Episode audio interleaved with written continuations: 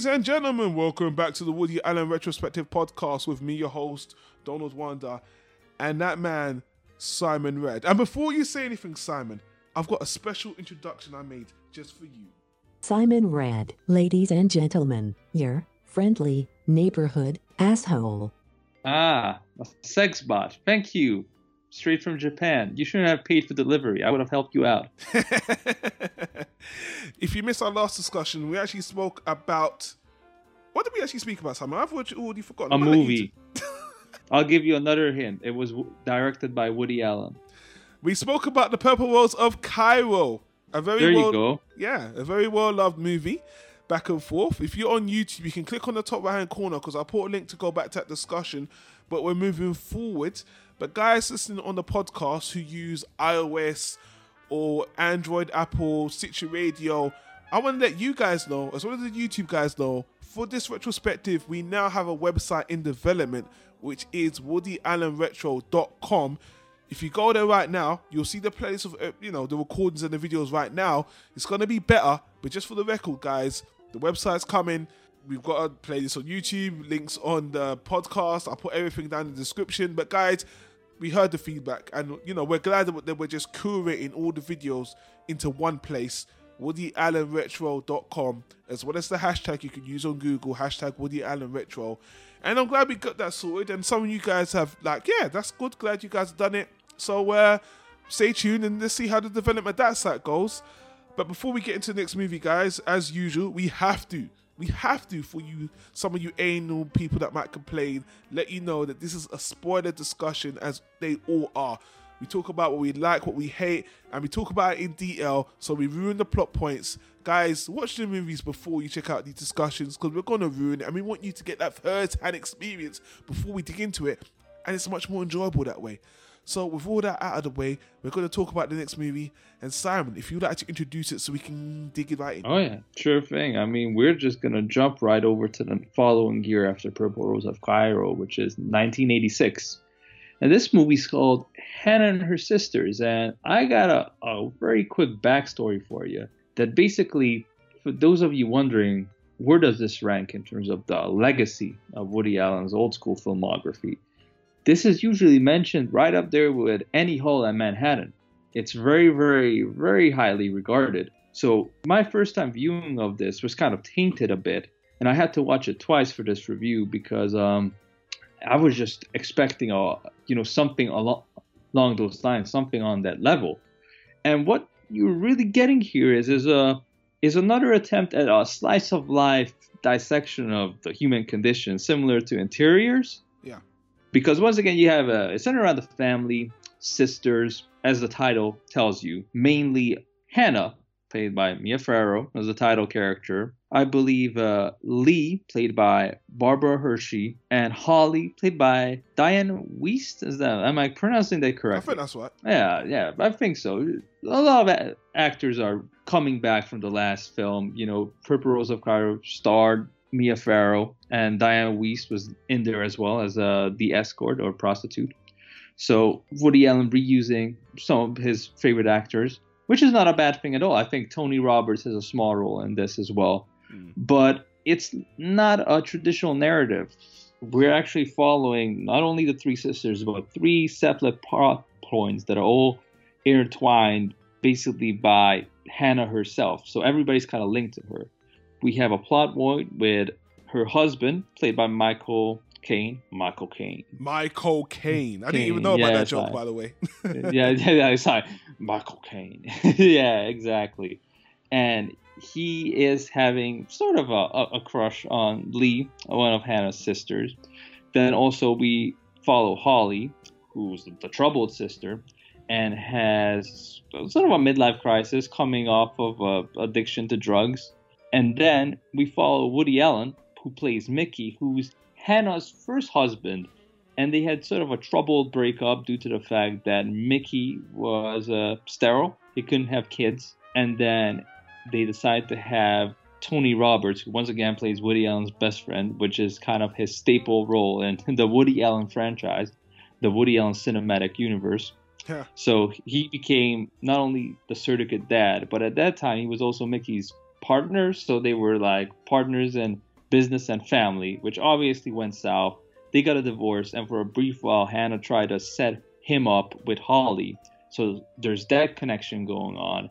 And after a Thanksgiving dinner where the movie opens, we basically follow these plot lines on how they develop and where the movie takes us. Mm-hmm. But there's much more to it, and it's more simple than it sounds when you do a plot summary. So I guess that's one of the more skillful things Woody Allen made in this film, or was able to achieve. That he made it very everyday.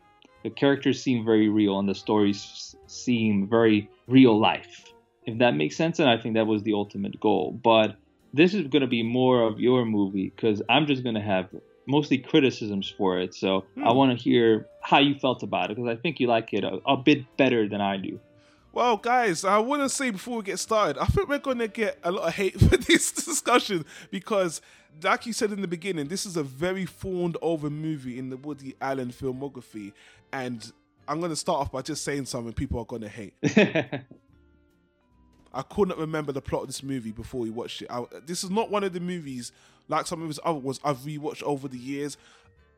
I couldn't remember what it was about.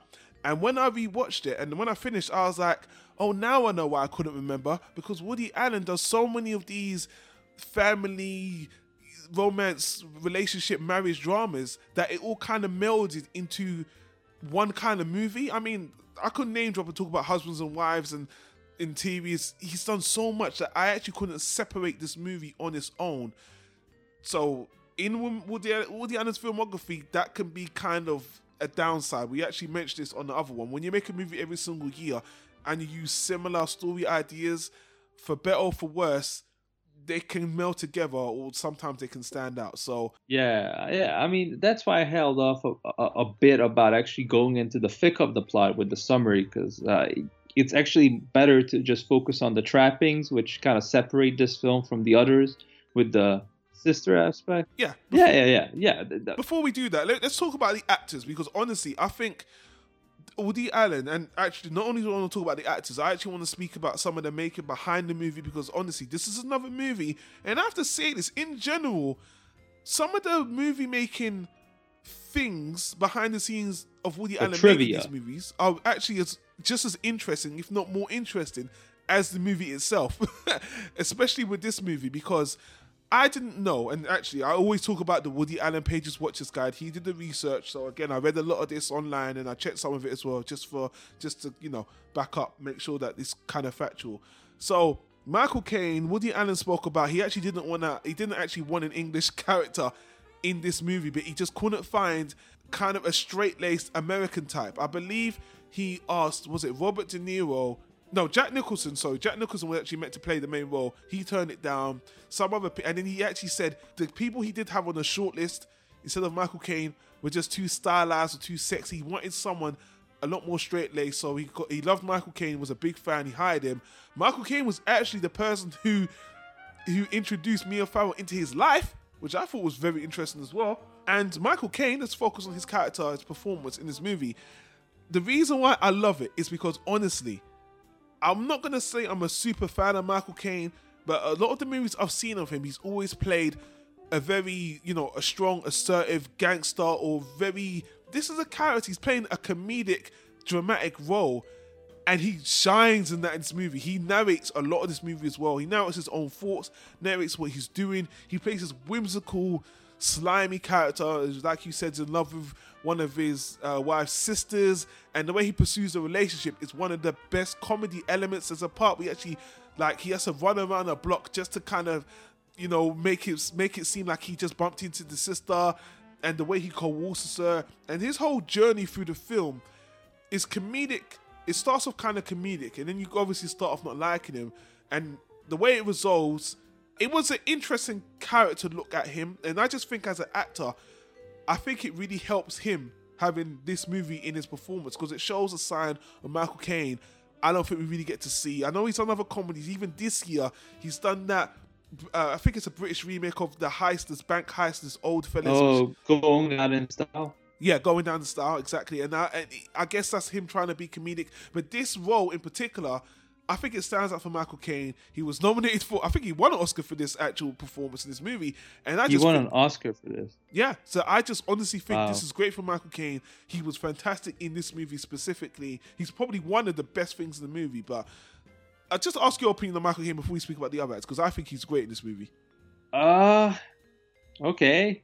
See, I just want to forget about this when I fin- I finished it. I don't want to sound harsh, but um, it's hard for me to just focus on him. And here's the reason why. We always refer to this period in Woody Allen's career as the experimental phase, right? Mhm. He did all these experimental movies back to back between 82 and, you know, 86. And this felt like, okay, he felt it was time to revisit uh, the classic setting of very human intellectual characters in Manhattan, right? And to me, the strongest bit of that this film was his own character's storyline. Again, dealing with mortality, dealing with death, and all that. The the most famous bits of dialogue that are still lurking around and quoted from this film are all linked to Woody Allen's character narrating and kind of walking the audience through his experiences and his thought process and what he's thinking about. And that was so strong that it made everything else in the movie more dull for me, including Michael Caine. Michael Caine was very good. His demeanor and his kind of meek nerdiness reminded me of at the beginning of somebody who, who, there's more to him, and it was almost kind of ominous or kind of weird. I was like, there's something to you. You can't be that innocent. It reminded me a little bit of his performance from uh, Dressed to Kill, uh, the Brian De Palma movie. Never saw it, but yeah, no, it's Uh, cool. Never saw it. I recommend it. He's great in that. He's great in that. My, my Gary performance by Michael Caine. But um, the point is, I thought there would be more to him, but his plot line just evolves around the cliche of he has a crush on Lee, the sister. Then they get into a romantic situation finally after all this lust thing uh, over her. And once they begin the affair, the magic is immediately gone. He realizes he really likes his wife and then the affair is just a pain in the butt and they are both miserable and nobody does anything about it up until lee moves on and to me that wasn't that intriguing and even though he gave a, a good performance i couldn't really sympathize with it because i thought his character was just kind of pathetic Yeah, I mean, I was only talking about the character because I want to leave the. I'll talk about the story in a minute, but okay, that's- that's your opinion, which I'll jump on in a bit later. But since you transitioned to Woody Allen, I will tell you, man, this is the biggest, easiest criticism to the movie to me. okay Because Woody Allen, Woody Allen, his whole subplot in the movie is a completely different tone.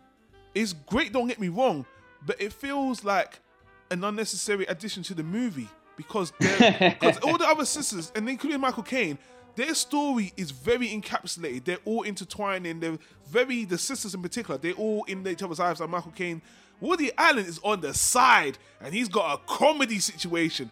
And like you, it's great, but it's so it's uh, these these the family on one side, you know, the, the ice cream.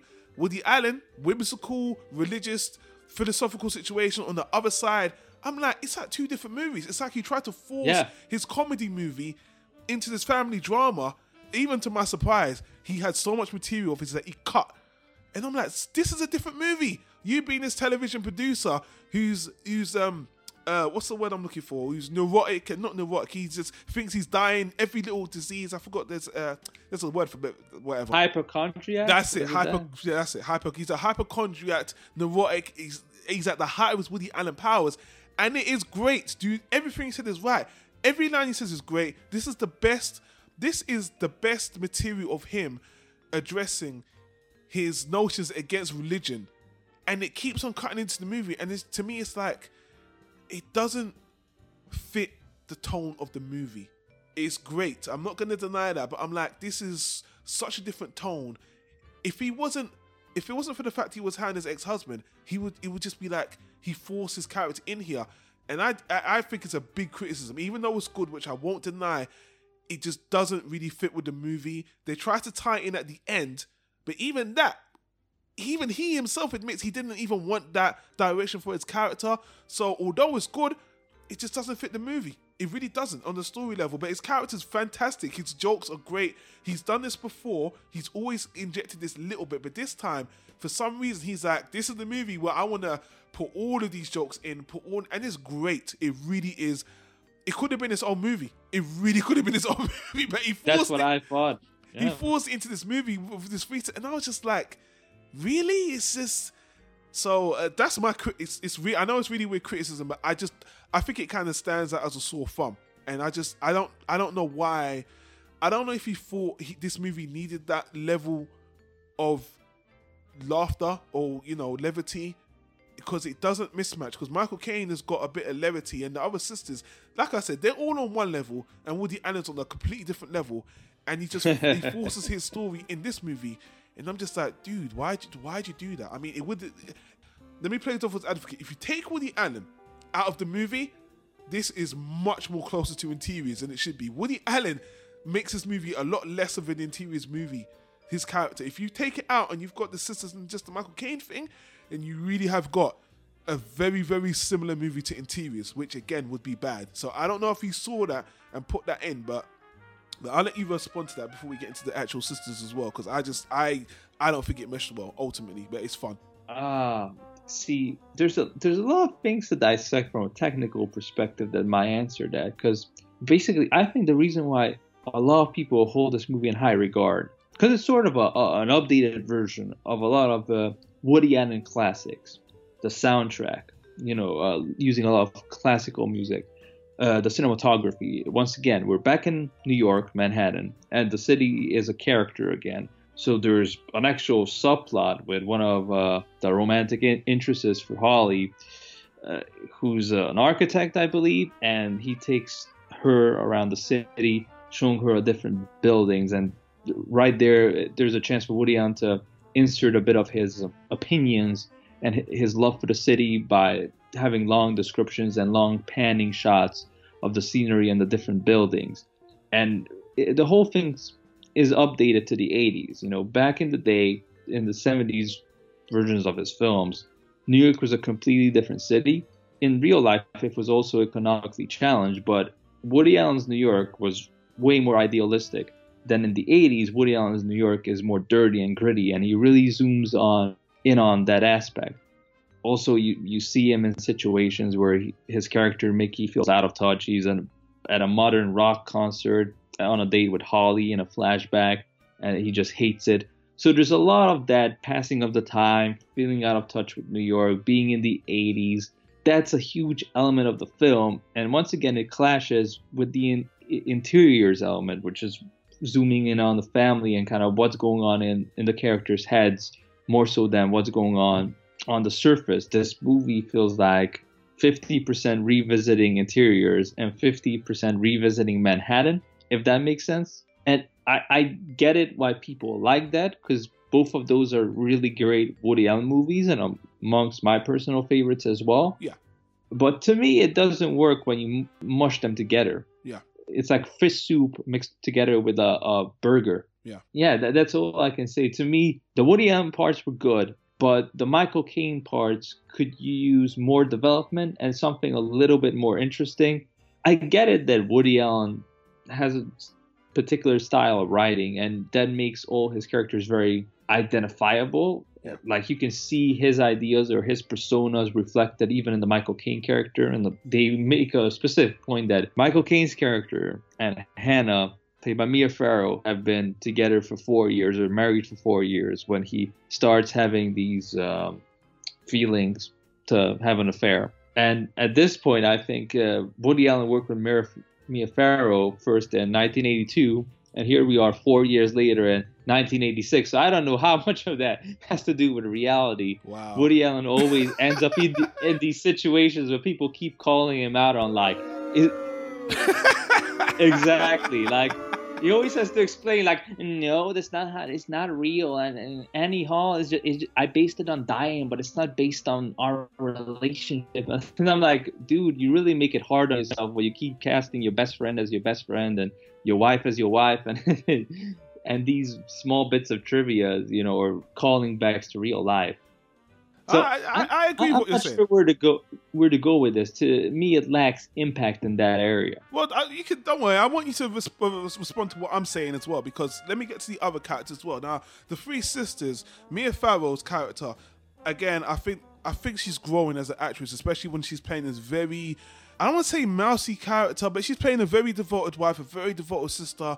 And as the movie goes on, I mean, there's a one scene at the end I felt really bad for her, where they're like, "You're just too caring. You're just smothering me. You care so much," and you just see the look on her face. I think she does really good acting in this movie. Again, I think Yeah. she's, I think she keeps on improving after the Purple Rose of Cairo. Now this, I'm like, wow, she's showing more layers, and Woody's giving her different directions. Actually, Woody allowed her to pick which sister she wanted to play. Um, I don't remember why she picked this one, but I think she made a good choice as well because I think it was the title character. Probably that's why. well, I, yeah, I guess, but I just think out of the three sisters she could have played, I think she picked the right one. I think we wanted to see, even though she did play a vulnerable, vulnerable character, I guess in Purple Rose of Cairo as well. I actually thought she was really good, and I thought the other sisters who played Lee, Lee was actually dating some older man, and he. Oh was, yeah, that's uh that's another Woody Allen classic. The old, wise, intellectual, somebody who's usually a college professor Like the Midsummer sort of- Night's Dream, Midsummer, the Midsummer yeah. Night's Sex comedy thing, same thing. Yeah, and- exactly. Yeah, it was it was- Somebody of super high intellect who's more of a mentor than a you know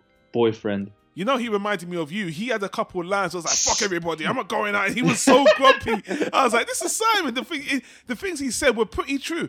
I mean, you know, but it, that relationship between her that was interesting. They didn't go too much into, it, but I thought that was fine.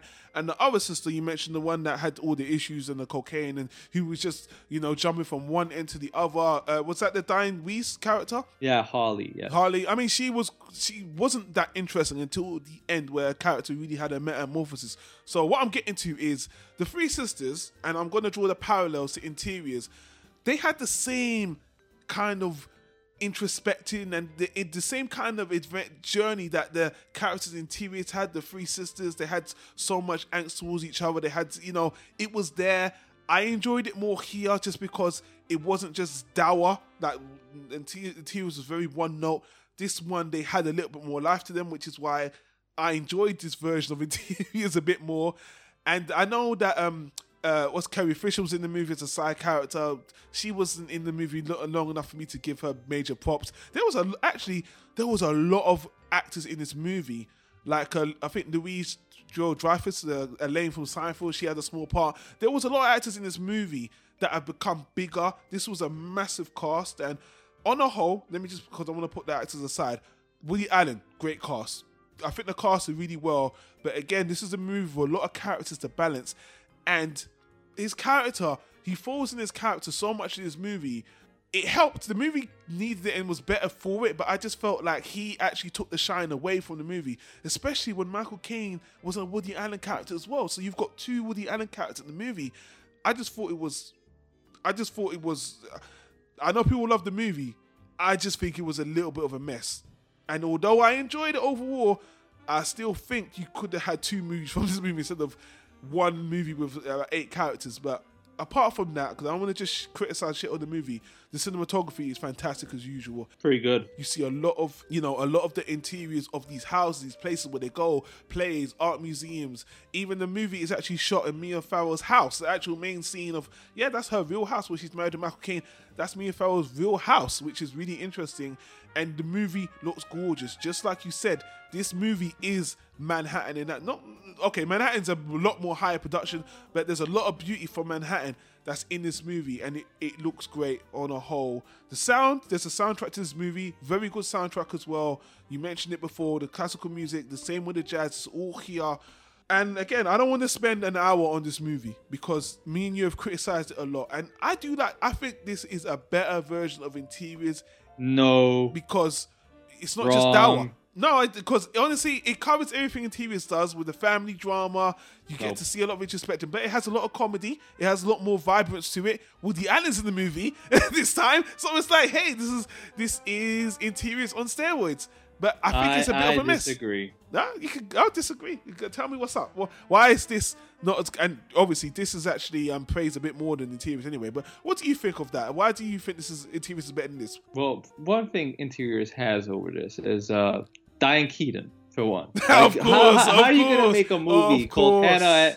How are you gonna make a movie called Hannah and her sisters and not cast Diane Keaton? I'm like, this was your opportunity. There you go, do it. No, she's not in the movie, so that that's number one. Number two, Do it! Just do it! That's what you said. Just do it. yeah, exactly. Yo, thank thank you, Shia LaBeouf. Thank you. But yeah, it sticks to his guns. It's supposed to be a dramatic movie dealing with a serious subject matter, and that's what it does. It sets the tone right, the acting is consistent, and you have the pace and the room to really focus on the characters and their development and the more introspective elements of the story. Here, because you have all these plot lines wish-wash together, you don't have time for that. You're rushing through the movie, and even the end result doesn't feel satisfying.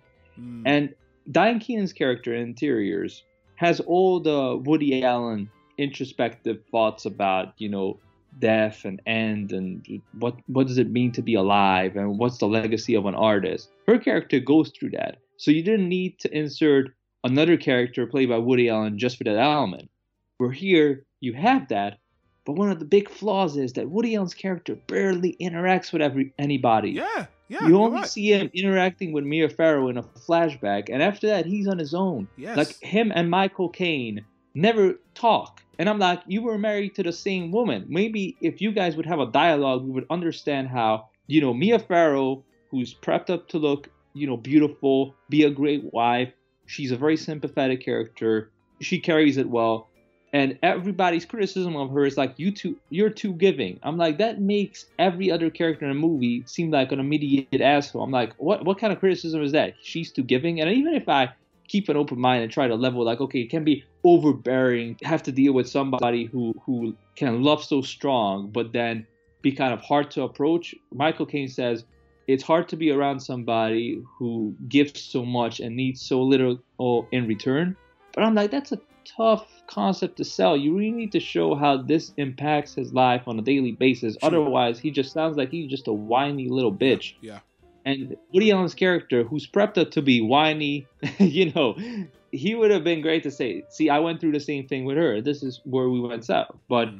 that, like I said, it's a disconnected movie. That whole thing is about fertility and and their relationship going south because his friend, played by Tony Roberts, gets involved as the surrogate dad, and that never gets developed enough. Where maybe it was cut from the film, and then Woody Allen's on his own. Yeah. So to me, it, it it's not as good because the tone isn't as consistent. yeah. And while I really enjoyed the beginning of the movie where you had all the great musical bits where every character had its own theme and it was very dynamic and the way Mickey, played by Woody Allen, was introduced in the studio with one great joke after the other. That was all great. But then after a while, we spent a lot of time with Michael Caine and his BS, you know, affair that's just pathetic. We spend a lot of time with Woody Allen narrating, which every time it gets interesting, we cut to another character. So to me, the movie doesn't work as well, and I prefer Interiors by a long shot. Mm. And yeah, the ending's disappointing because everybody gets their closure except Hannah because she never she never realizes what went on in the background and she never finds out about the affair. That's a good point. And let me talk about the ending as well because um, I never thought about that. And you're right. The ending does wrap up a lot of the character storylines, but it does leave Hannah in a. It, it, it, uh, now that you brought that up, that does actually make me feel very bad for her. You know what I mean? And um, Woody Allen didn't actually want to write that ending for his character. That very, very. It was it was sweet. It was a very very sweet ending. Had a little twist with the infertility thing, and he ended up with the Cecilia like in the beginning. I thought it was really nice, really sweet. But when I found out that that wasn't what Woody Allen wanted to, he actually wanted to make it more grim. But I think he did film that ending and that idea, and he said it didn't actually match. And he actually said the interiors did that. Yeah, I think he actually did say the film like interiors did end on a dour tone, but it actually made sense. It was more consistent in that way, and he couldn't pull it off here, so he decided to take it the other way. What was the original ending he intended? Uh, we'll talk about it off mic because I don't exactly remember, but I just remember it was very unresolved. I don't think he ended up having uh, brain tumor or anything like that, but he just, I just think he ended up alone or whatever, whatever. But either way, I think he made the right decision. Ultimately, the fans loved it, and he- even though he said genuinely people love this movie, he still doesn't like the ending per se. And again, that's the the conflict of an artist. Still, you know, got to serving your fans and stuff like that. But I will go back and say this in the beginning. I think guys, if you're a big Woody Allen fan, you listen to me and Simon, we just don't love the movie as much as the rest. I don't think it's one of Woody Allen's best. I think it's a good movie, without a doubt. This is a good movie. It's not in my top 10, He's done movies like this before. He's gonna do more again, and I'm sure we'll mention this movie as we speak about the other ones. And I'm a little bit perplexed with the number three spot this has got. I really am because. I mean, there's, there's, it's a good movie. I just don't know why it's number three in, in, in the grand scheme of Woody Allen's filmography. When I just think it's a good movie, but you know, I don't know. It is what it is. Um, I'm glad that me and you kind of discussed it. And even though I liked it more than you, I still I was still glad to hear your criticism, and I think they're valid. I actually don't think, except for thinking it's better than the TVs. Again, that's a again that's a personal preference thing, which I understand. But again, you know, it is what it is. We don't have to agree, guys. And I always say that on the reviews. I actually like it. We don't agree, and I'm sure we're gonna get a lot of flack for this one. Yeah, who cares? I'm right, you're wrong. That's, that's, that's the end of it. Who cares about the fans? They you don't know shit. Let's give a round of applause to Simon for that. what can I say? I mean, to me, probably the biggest flaw is the ending for me because I get it what Woody Allen's trying to do. He did this in the Purple Rose of Cairo. That he doesn't want to give you the Hollywood ending. He wants to give you a realistic, real life ending where in real life, just because you had an affair, doesn't mean that there's this great revelation in your life. Most of the time, it doesn't work out. You go back to your partner, and if it stays a secret, then life just goes on like nothing happened, which exactly what ha- happens in the movie. But to me, if you want to cash in that check, if you want to leave it unresolved, Hannah never finds out, and Michael Caine just goes like, "Well, I guess I like her better than I thought I did." You really need to follow it up. You really need to zoom in on that storyline and really show what happens to the characters next. You can't just cut it off and just call it a day. Because if you want to be ultra realistic, you gotta be ultra realistic with everything. And that's where the clash comes in, where Woody Allen has this very fairy tale like storyline where he goes on this journey because he thinks he's sick, very introspective, and then he figures out that Holly, who he dated many years before, is the one for her just because they bump into each other again and suddenly sparks fly. Yeah, when they just bump into each other uh, in New York, which is not a big place, by the way. Not many people live there, from what I hear. and they just happen to bump into each other, and then sparks fly. That's a di- in direct contrast with the style of filmmaking he's exercising for the Michael Caine storyline, which is very real, mm. very down to earth, kind of bitter, and then you have this fairy tale on the other end of it. It just doesn't work for me. And you really feel bad for Hannah's character. And that never really gets addressed or resolved. Yeah, Anna, Anna's sister shitting on her, by the way. Whereas this is all attacked to at the end. I, I didn't think that was very nice as well, especially you know her you know I, she when her and Holly had the argument I gave you money I support all the time and she's like you don't support me I thought that was very unjust and it's like you said I don't really feel Hannah ever gets her I don't want to say I don't. I don't really think anyone. Justice. Yeah, justice. That's the perfect word because I don't think anyone appreciates her. I don't think it's like you said. I don't. The, the yeah, it's funny. It's called Hannah and Sisters because the movie kind of focuses on everyone else Savannah. yeah, she's just the glue tying the storylines together. And and you know, I, I, get that's the part of ultra realistic filmmaking where you you know people like that who are in a family situation where they're the anchor for everybody and never get the credit for it. And I, yeah. and I get it but that's why a movie like Interiors is is better for me because that is very well aware of what it is and what it wants to do and how it wants to accomplish that. Mm. Where here it just seems a bit a bit lost. You know, the narrative gets lost. We're not sure about the tone. And then on one hand, you have this character whose storyline feels very incomplete because it's supposed to reflect the imperfect nature of real life. But then you have all these other storylines that just keep wrapping up, and everybody gets their little internal monologue of how they completed their character arc, and you care less about it because you're like, oh, let's get back to the character who's actually likable a bit. Fuck Michael Caine. Yeah. Well, ultimately, it doesn't matter what we think because this movie has won two Oscars awards. It's again, as we said in the beginning, it's the number three in the like the top the top 10 list of all the Woody Allen top 10 lists I could find. People love it, adore it. Not mine. IMDb, Rotten Tomatoes, it, are nines and tens. I would actually like to. I don't know if this was loved so much at the time. Maybe now people need to watch it again because I, I think this movie is flawed in a lot of ways. But again, as I said a million times before you crucify us, I think it's still a good movie. And I think Simon still says it's good, just not as good as his favorite movie of all, Interiors. Well, not my favorite movie at all, but um, it's just a revisiting of stuff that was done better. It was a revisiting of late 70s Woody Allen, you know? Yeah. You know, post Annie Hall. like between 77 and 80. It's revisiting that era of six years later, and it's just not as good for me.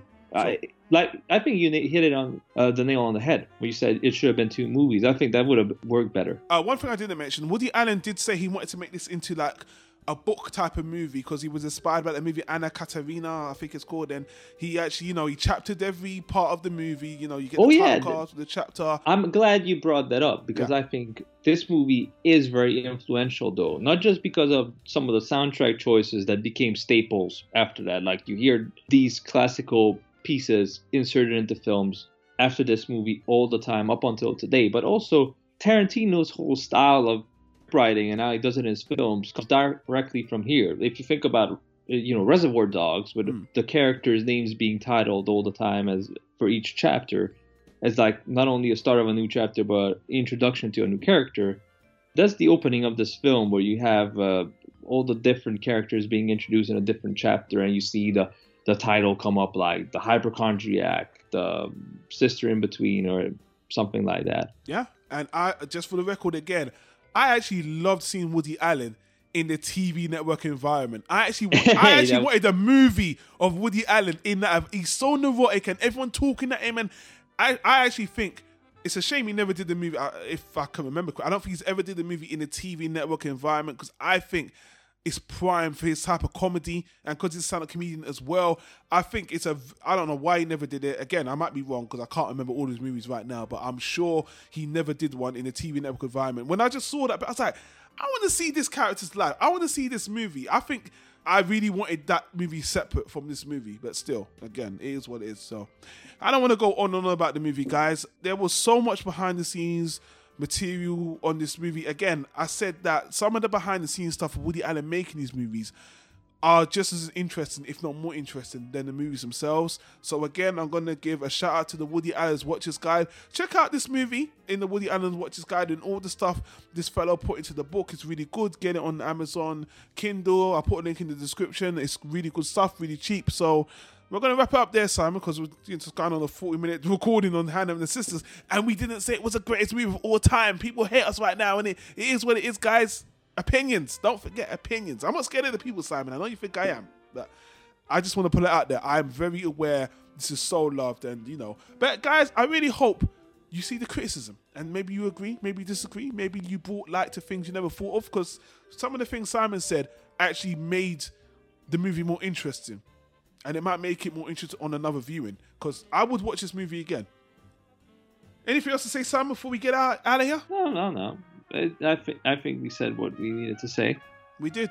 So, guys, don't forget to leave us a comment on the iTunes ranking on the podcast. Give us a like on YouTube. Subscribe to the channel. Don't forget all links in the description. And again, we got the website woodyallenretro.com for all the other discussions we've covered because we're diving in on Woody Allen. We're coming to the what the late 80s now. We're getting to the 90s. We're gonna catch up sooner or later. Go to the website to check out all the other recordings. And again, I will thank my buddy Simon Rad for joining me on this one. Yeah, let's watch a different movie though. I'm ready to move on. Guys, click the annotations on the screen to check out the other videos we do here on Planet Tyro. And until then, we'll see you in the next recording.